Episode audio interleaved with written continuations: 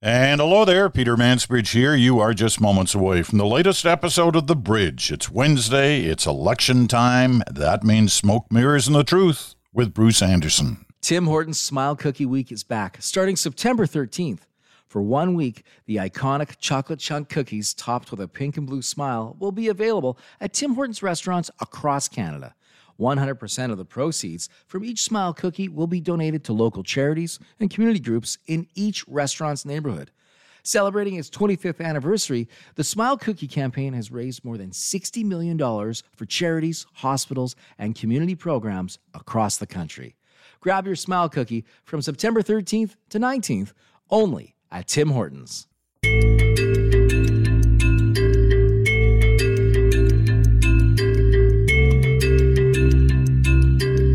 I love that music on Wednesdays. Smoke, mirrors, and the truth. You can just hear that sounding like smoke, mirrors, and the truth every Wednesday. And that means I'm in Stratford, Ontario. Bruce Anderson is in Ottawa.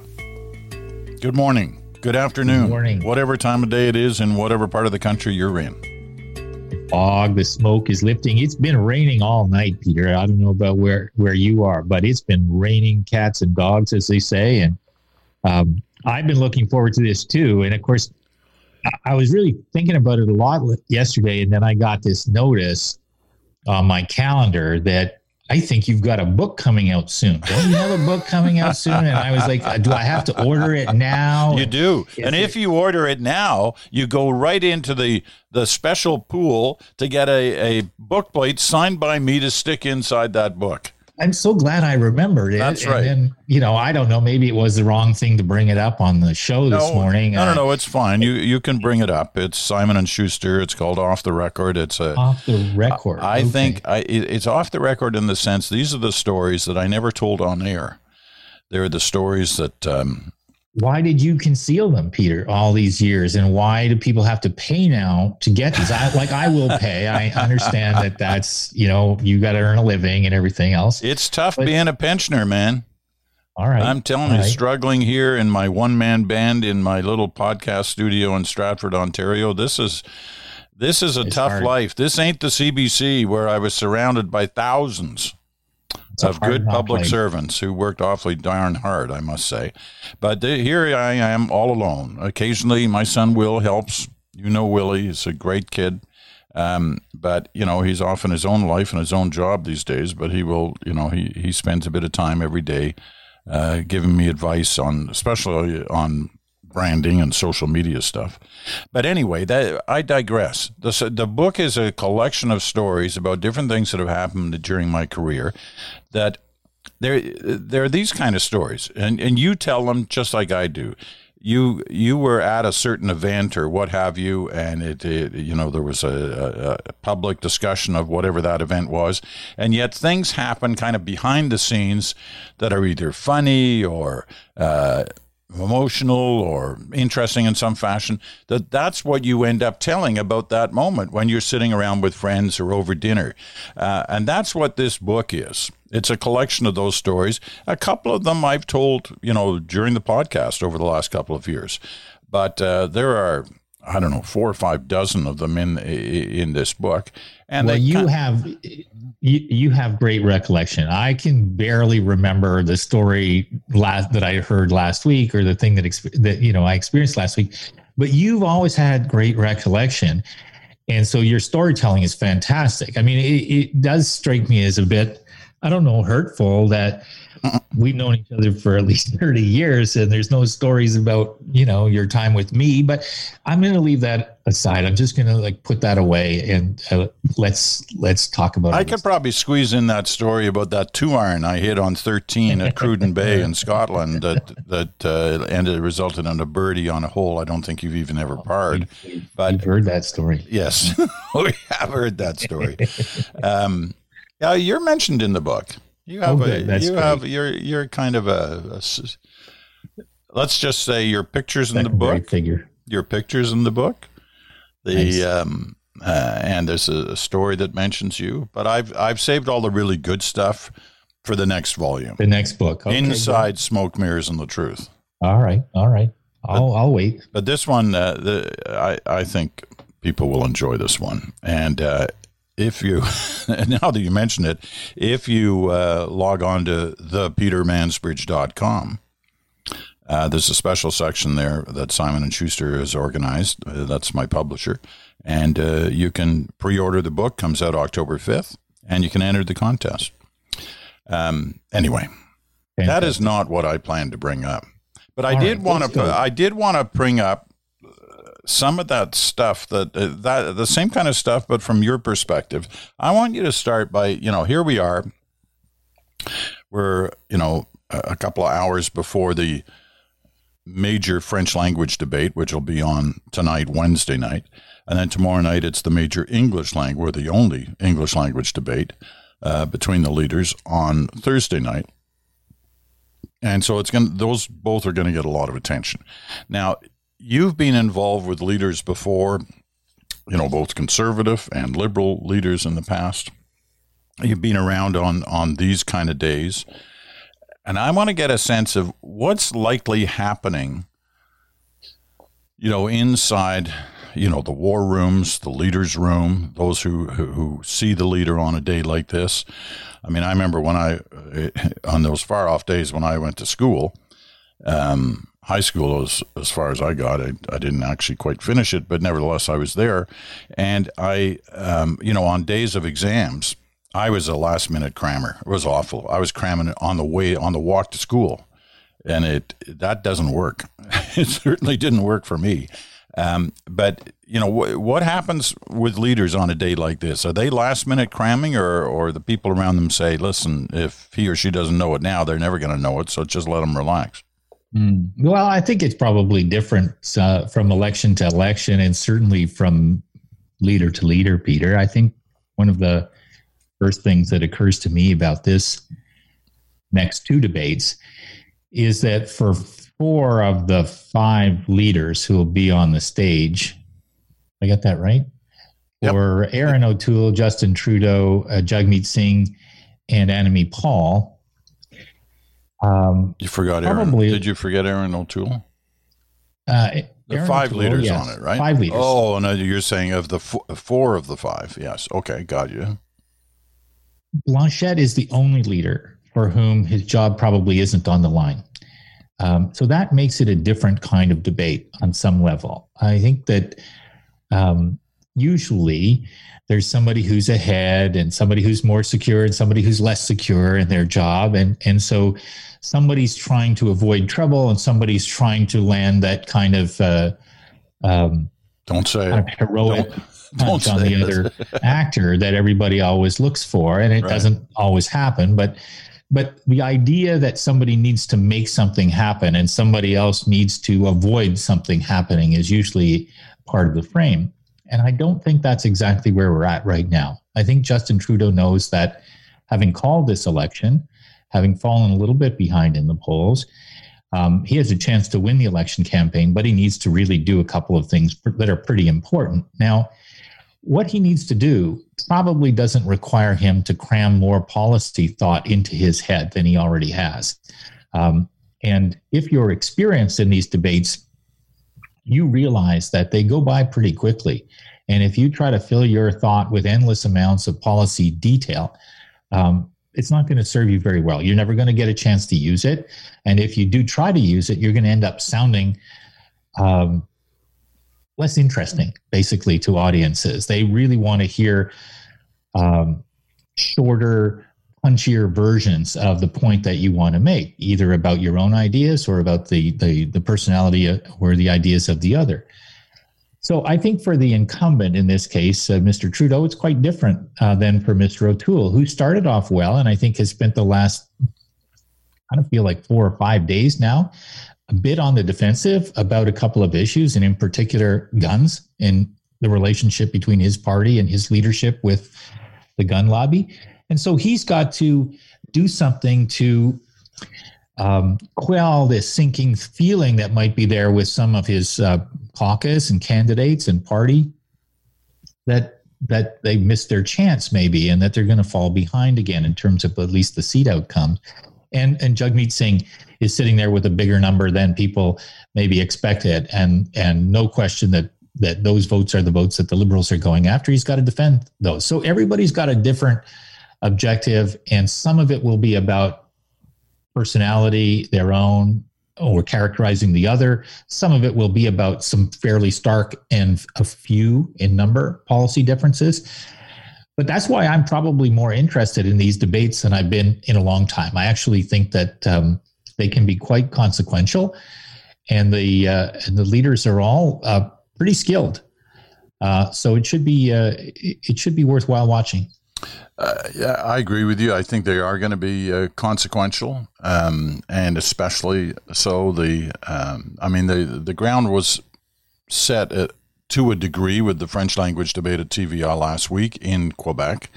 Um, that could alter tonight, but uh, let's assume you set that aside for a moment. The the tomorrow night debate, the English language debate, is going to be huge, and could have a real difference. And part of the reason is yeah, I remember last week you telling us that, you know, no matter how you feel about polls, if you want to sort of get a sense of where we are in the race, you know, kind of look at the spread of, uh, of, of different polls that are out there, and the truth probably lies somewhere uh, in the middle there. Now, what's interesting about this time round, as opposed to most other election campaigns that I can remember, there are a lot of polls. So there have been four or five in the last four or five days. Um, and there there do not appear to be any rogue polls, so to speak. In other words, one poll was kind of way out there for one party or another. They're all basically bunched up together within one, two, at the most three points of each other. The lead the lead parties. Most of them, you know, margin of error included, they're basically ties. So that really is where we are if you go by your theory from last week, and I tend to agree with that. And if that is where we are, the slightest, you know, movement on a night like tomorrow night could have a huge impact. Yeah, I think that's right. I think the um, the polls have been telling us that most people, if the choice comes down to a conservative or a liberal government, something like sixty to sixty-five percent would prefer a liberal government to a conservative government. So if you're the conservatives, you look at that 40% and say, well, that's more than enough to elect us if all of those people voted for us. But that leaves very little room for error. So they, I think they will understand that, um, especially having spent a few days talking about guns and vaccinations and and um, being challenged a bit on the climate change issue, that they need to do more to shift that balance so that those progressive voters are maybe kind of indifferent um, to liberal versus conservative. And uh, I think that's a challenge, but I think it's always the challenge for the Conservative Party in the modern times that they've got a smaller, accessible vote pool.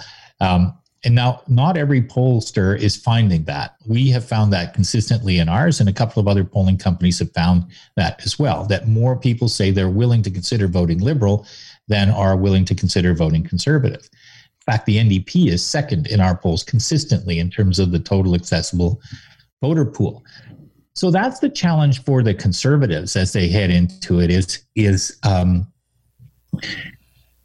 a lot of people will surround the conservative leader and say, galvanize the base, motivate the base, do the things that make people really excited and want to get out there and vote.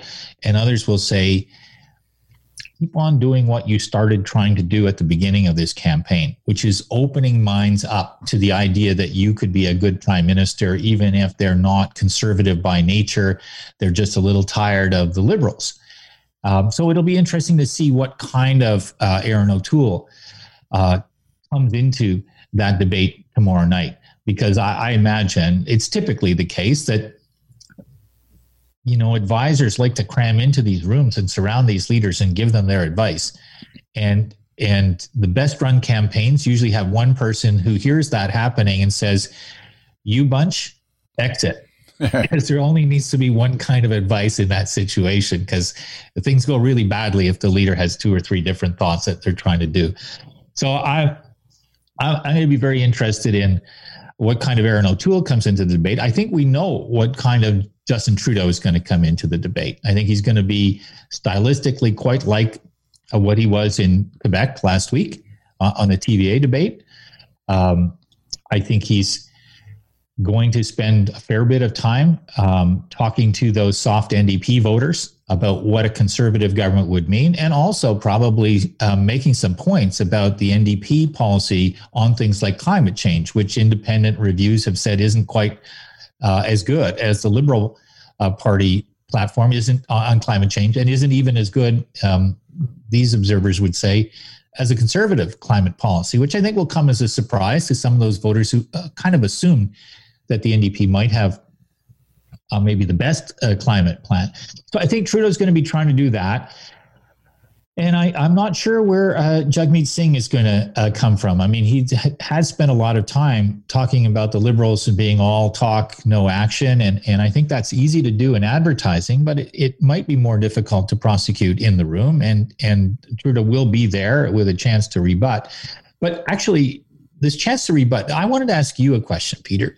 Um, you know how the media work and how they talk about format and that sort of thing. It always feels to me like we end up with a format that's overly complicated, that has too many people asking uh, questions. That's that that I don't really understand how we end up in a situation where we worry that we're never really going to see genuine, authentic, at length exchanges between the leaders because there's so much structure to the role of different media uh, people, and and I'm worried about that for the uh, for the English language debate tomorrow night. I, I really liked the TVA debate last week, but but why does that happen? How does that? Tell me a little bit about that. Uh, we touched on this a little bit yesterday on on the reporters with uh, with Rob and Althea, but my own view on, on, on your question is look you have two you have two routes you can go. You can either pick the one moderator and that usually has to be somebody who is clearly neutral from all the participants on the stage. In other words not just the leaders but the, the media organizations. And so the, you you go in the past and you see like the David Johnstons from the from the uh, you know 70s and 80s um, you see Steve Paikin from uh, TVO, who wasn't associated with any of the mm. networks who were, you know, part of the what was then called a consortium. Um, so you either go that route or you let, which seems to have happened these last couple of debates on the English side, not the French side, but on the English side, where you basically let the the, the networks make a decision. And, and and it's all about branding for the networks. So mm. okay you know global if you're going to have dawna friesen we have to have lisa laflamme. And the cbc has to have you know one of their anchors. Um and in in this case it's uh, rosie barton. Um so you, that way you, you can see the problem building. You have this kind of building block of, of news organizations with their with their people up front that the that brand their network as part of all this thing. So you have too many people, and then you have a moderator, and then you have the the four or five different leaders who are on the stage, and you end up with what we ended up last time round. But as I've said before, last time round we all thought was awful, and it was awful. I think.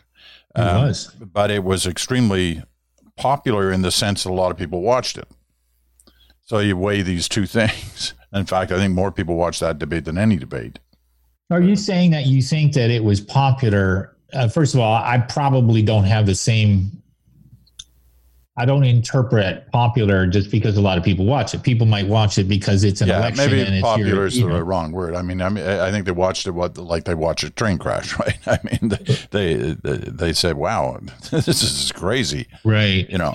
Do you think that more people come to a program like that because the the the well known network anchors are there? Is that part of what you're saying? No, that, that no, no. As, you know, as Rob pointed out yesterday, he's quite correct. I, you know, if you think back to all the debates we've watched, the only time a moderator ever became part of the story um, was in one of the French language debates when when the moderator fainted. And, I was uh, there. I was in the room. You were in um, the room, and, and then it became a question of uh, which leader is going to move first to, to, to, help that poor person out who's basically lying on the floor. Um, anyway, the uh, it, we should tell listeners that she was fine in the end. she was way. fine in the end. Yes, uh, but it did Did it uh, did it delay the Oh yes, the thing did. a Yeah. bit? Did it delay it a, a day or did it delay it like a, an hour or something? An hour or so. I don't remember exactly Okay. how long, but I do remember because I was helping um, Jean Charest during that debate, and we had prepped him in this little holding room. Each leader has a holding room. It was at the National Railway uh, Center building in downtown Ottawa, and um, then he goes on the stage, and uh, the handful of us that had been with him were watching on TV, and then they, they took this break because um, the moderator, as you say, fainted, and he came back and very unusually, we got a chance to talk about how it was going. And uh, um, I don't know. I think I was watching the U.S. Open in tennis last night, and I was thinking, well, that wouldn't be allowed in tennis. You you wouldn't be able to do any kind of discussion of strategy or anything like, that in the middle of a Right. of a match. Anyway, that was a one time experience. Yeah. But So I mean, I uh, the point I was making is that the, of all, when you go back through all the history of all the debates and the moments that became the moments of whatever debate, they don't include the journalists. you know, they're they're they're, they're not part of it. So, Right. um, you know, people come to the set to to help them make a decision. They don't come to watch networks branding each other. As much as I was involved in many of those kind of moments, not in debates, but in other moments where you know it clearly was part of the branding of the network. But listen, you know the uh, television debates, especially this one, uh, these two over the next couple of nights, are an important part of the democratic process. People are trying to make up their mind about who to vote for, what kind of government they want, et cetera, et cetera, and that is, for a lot of people, becomes a key point in their decision making process. yeah. Whether they watch it live or they end up watching clips later. Uh, I think that's right. I think starting at nine actually as well is going to, uh, in some parts of the country, produce a smaller audience and therefore more reliance on clips. Um, I think that when you have that many journalists, and I guess there's a pollster as the moderator as well, like that many personalities on the on the stage who are not the politicians, um, there's a risk that the amount of airtime uh, for the politicians is less. I hope that's not the case because it's the only English debate that there is. Yeah. Uh, last time there were more. Um, Yep. And so I, I don't know. I don't love this format, but, but um, it is what it is, and and um, it'll have to do. And hopefully, if it if people find it clunky again this year, like they did last time, um, the network will kind of hear that message and and come up with a different formula going forward. Okay, I want to take a quick break. I want to. I, I have a question about polling um, that I'd like you to try and help me with, and some of You our bet. viewers because they've been asked the same kind of thing. But first of all, this uh, quick pause. Starting September 13th, Tim Hortons Smile Cookie Week is back. From September 13th to 19th at Tim Hortons, 100% of the proceeds from all Smile cookies purchased will be donated to local charities and community groups across Canada. In the last 25 years, you have helped us raise over $60 million. And in 2020 alone, Smile Cookie Week brought in $10.6 million while helping over 500 community organizations. You can participate by grabbing your own Smile Cookie at Tim Hortons restaurants across Canada from September 13th to 19th. You're listening to The Bridge with Peter Mansbridge.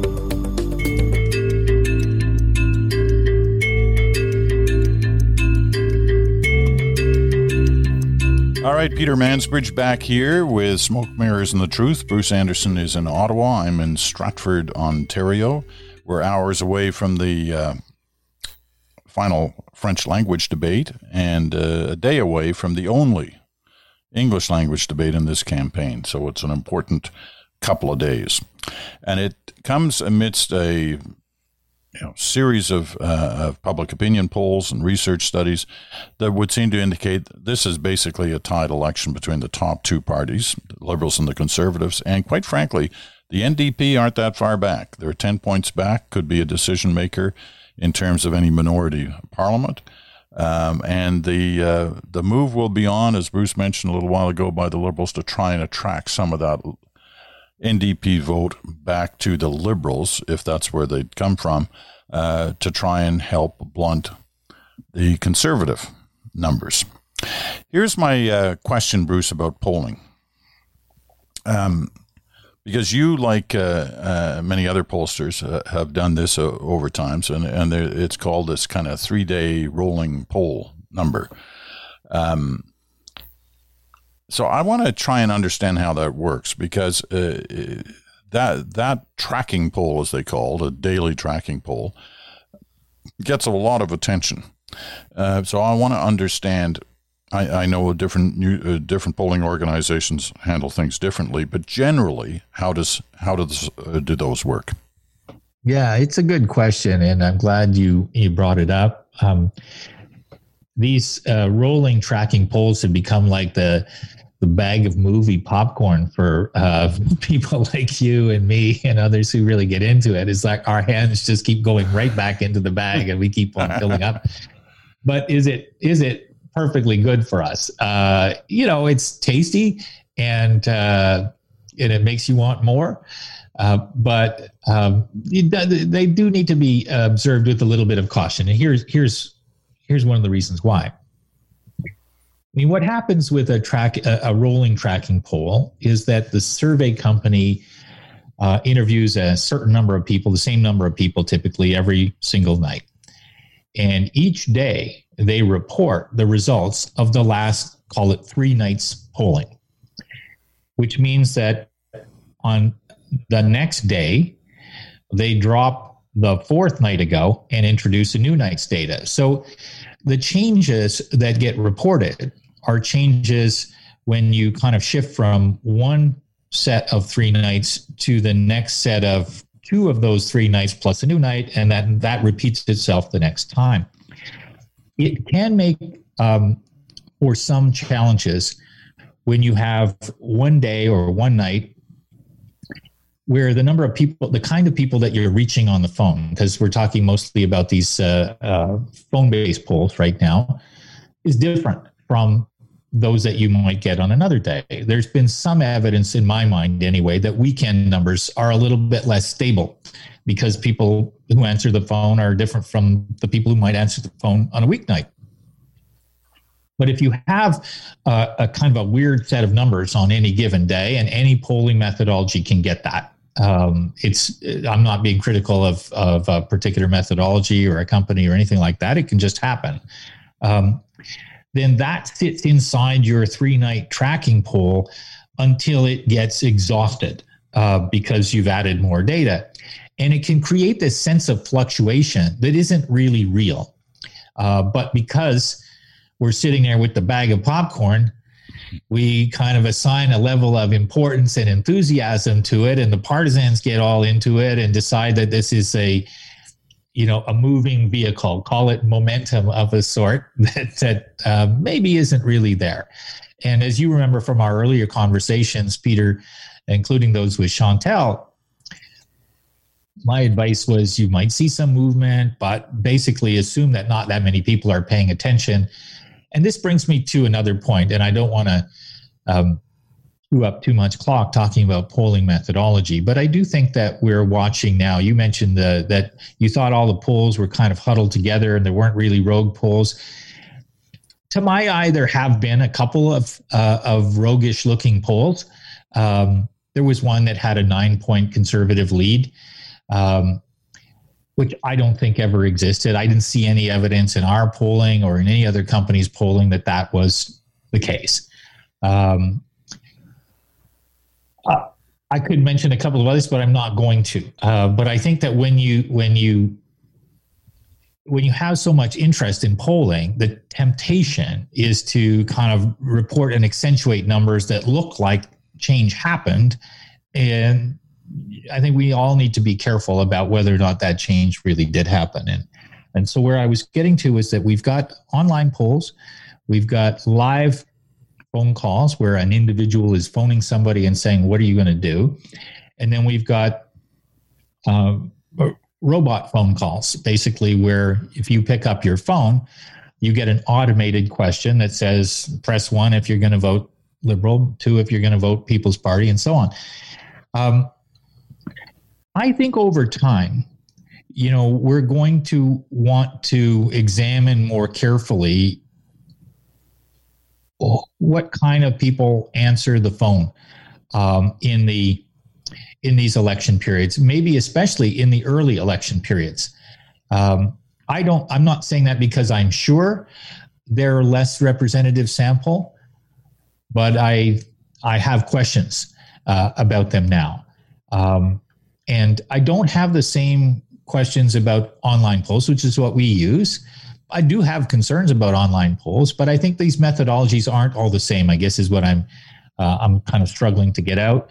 And I think you know after this election, it would be a good time to take a good look at how they work through the election, not just did they all get as close as possible to the to the right number the day before election day, because there are lots of reasons that that can happen, but um, that isn't the only way I think to measure the effectiveness of them. You know, that's one of the reasons why I have problem with. Um, and once again, this isn't directed at any you know one person or one organization, but why I have a problem with those who aggregate polls. You know, throw them all together and you know and, and come up with some theme, some tracking theme to polls, because the, there are such different methodologies and different questions are asked, and more more being asked these days, including by pollsters themselves, as you've just witnessed about the uh, the methodologies they use. Um, things have changed a lot in every other industry. It wouldn't be surprising if they they're going to need to change in the uh, polling and research industries as well. Um, my last question for this week, and this is, uh, uh you know, uh, and I was thinking of it when you were telling the Jean Charest story about the, you know, the day the, the unfortunate incident with the moderator fainting in the middle of a debate. Um, because you've seen a lot of these players close up over time, especially around intense moments like debates. Um, if you draw on your uh, anecdotal experience and your personal history with them, aside from that moment, are are, are there stories where a leader surprised you or uh, you know impressed you beyond what you already thought of them? Because of the the way they were handling the situation, or the way they took in information, or the way they used that information. You know, moments later on the on the uh, d- debate floor. You don't have to mention names, or you could.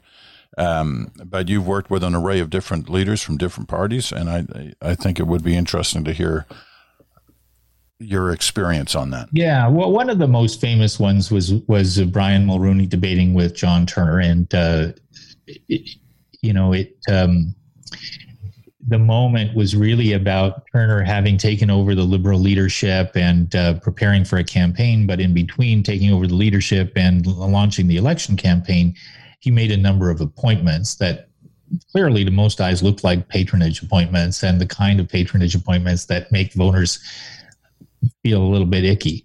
And uh, and Turner was not really prepared properly for that. And I'm not blaming his advisors, it's on him ultimately. His answer to the question, why did you do that? And how did you feel like that was okay?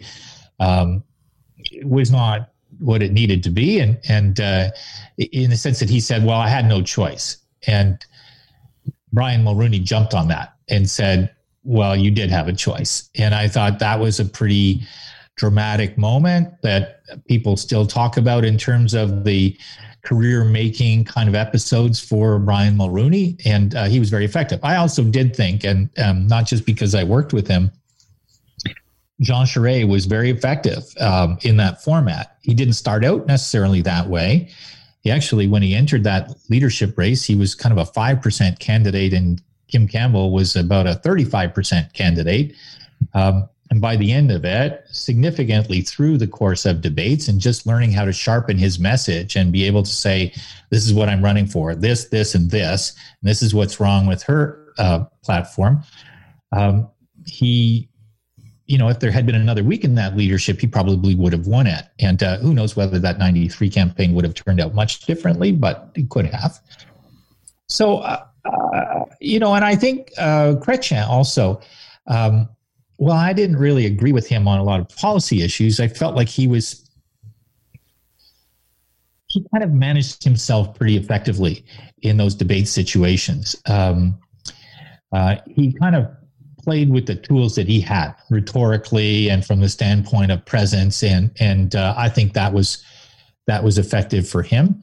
Um, Uh, I, you know, I don't know that there have been monumental failures other than the the Turner one. Um, I, I, do think Andrew Scheer was not great last year, and it and it propelled him to the finish that he had, and um, and uh, so I, you know, I I don't love the was there a knockout punch question because I actually think that there there can be in the course of a debate a number of episodes of exchanges that happen that layer in thoughts uh, into people's minds. And they may not be able to tell you, oh, the, there was this moment on vaccines or on climate or on guns that was really so compelling to me that it pushed everything else out of my head and it made up my mind how we're going to vote. That's probably not a thing to be, you know, spending a lot of time looking for it. But on the other hand, this is an audition for Erin O'Toole. Is he up to the job of being prime minister? Even if people have some doubts about his party, those swing voters, will they let that happen if they're NDP voters and they're just a little tired of the liberals? Will those swing liberal NDP voter, uh, ND, swing liberal conservative voters go, yeah, Erin O'Toole, he's okay. Trudeau feels a little tired to me. So that's Erin O'Toole's uh, challenge, and it won't be one sentence that decides whether he passes that uh, job audition. Uh, and for Trudeau, I think people are looking for uh, show me that you really want this, show me some humility, ask to be rehired. And um, if he does those things pretty well, I, I think that there are a lot of people saying, well, I, I did, I don't know that I really want to change government. And so that's his, that's his challenge. And I think for the others, it'll really be about how do you get share of voice? How do you really get noticed as this looks like, as you just put it, a fight between two parties as to which is going to form government? Okay. Good synopsis. Um, I can't wait you know, we uh, we live to watch these these kind of moments, and sometimes we end up thoroughly bored and disgusted by it all. uh, but other times it can be uh, it can be pretty exciting, and uh, the pressure that is on these people, all of whom, you know, are running for public office, they are they are the gutsy ones. A lot of us sit in the sidelines and uh, yell and scream about government. These people actually are willing to serve. You can argue about how well they may do in that job but they are willing and they're there. They put themselves forward, and uh, you know, and with that, they they put all their their vulnerabilities uh, and their credits in front of all of us to uh, to weigh. So I think you have to have an enormous amount of respect for all of them, no matter which party and which ideology they represent when they're standing there on the stage. Uh, okay, Bruce, uh, thank you for this. Bruce will be back on Friday, of course, with Chantal. uh, when we kind of put all this together about, well, what happened? We've watched two days of that, and uh, here we are a week away from the election. What does it all mean? So that's good talk on Friday. Tomorrow, on Thursday, will be your chance to weigh in on whatever it is you want to say uh, about the election campaign. So write me at the Mansbridge Podcast at gmail.com. The Mansbridge Podcast at gmail.com. I read all your letters. Uh, some of them make it onto uh, the kind of your turn moment on Thursdays. Uh, and it's uh, it's always fun, and you seem to enjoy it as well. So we look forward to that tomorrow. But if you want to say something about anything, you better get it in today uh, by midnight tonight. Get me uh, get me your thoughts for your turn. Um, that wraps it up for uh, for this day. Bruce, thanks very much. We'll talk to you again soon on Friday with Chantal. You bet, Peter. And uh, thanks for listening, everyone. We'll talk to you again in 24 hours you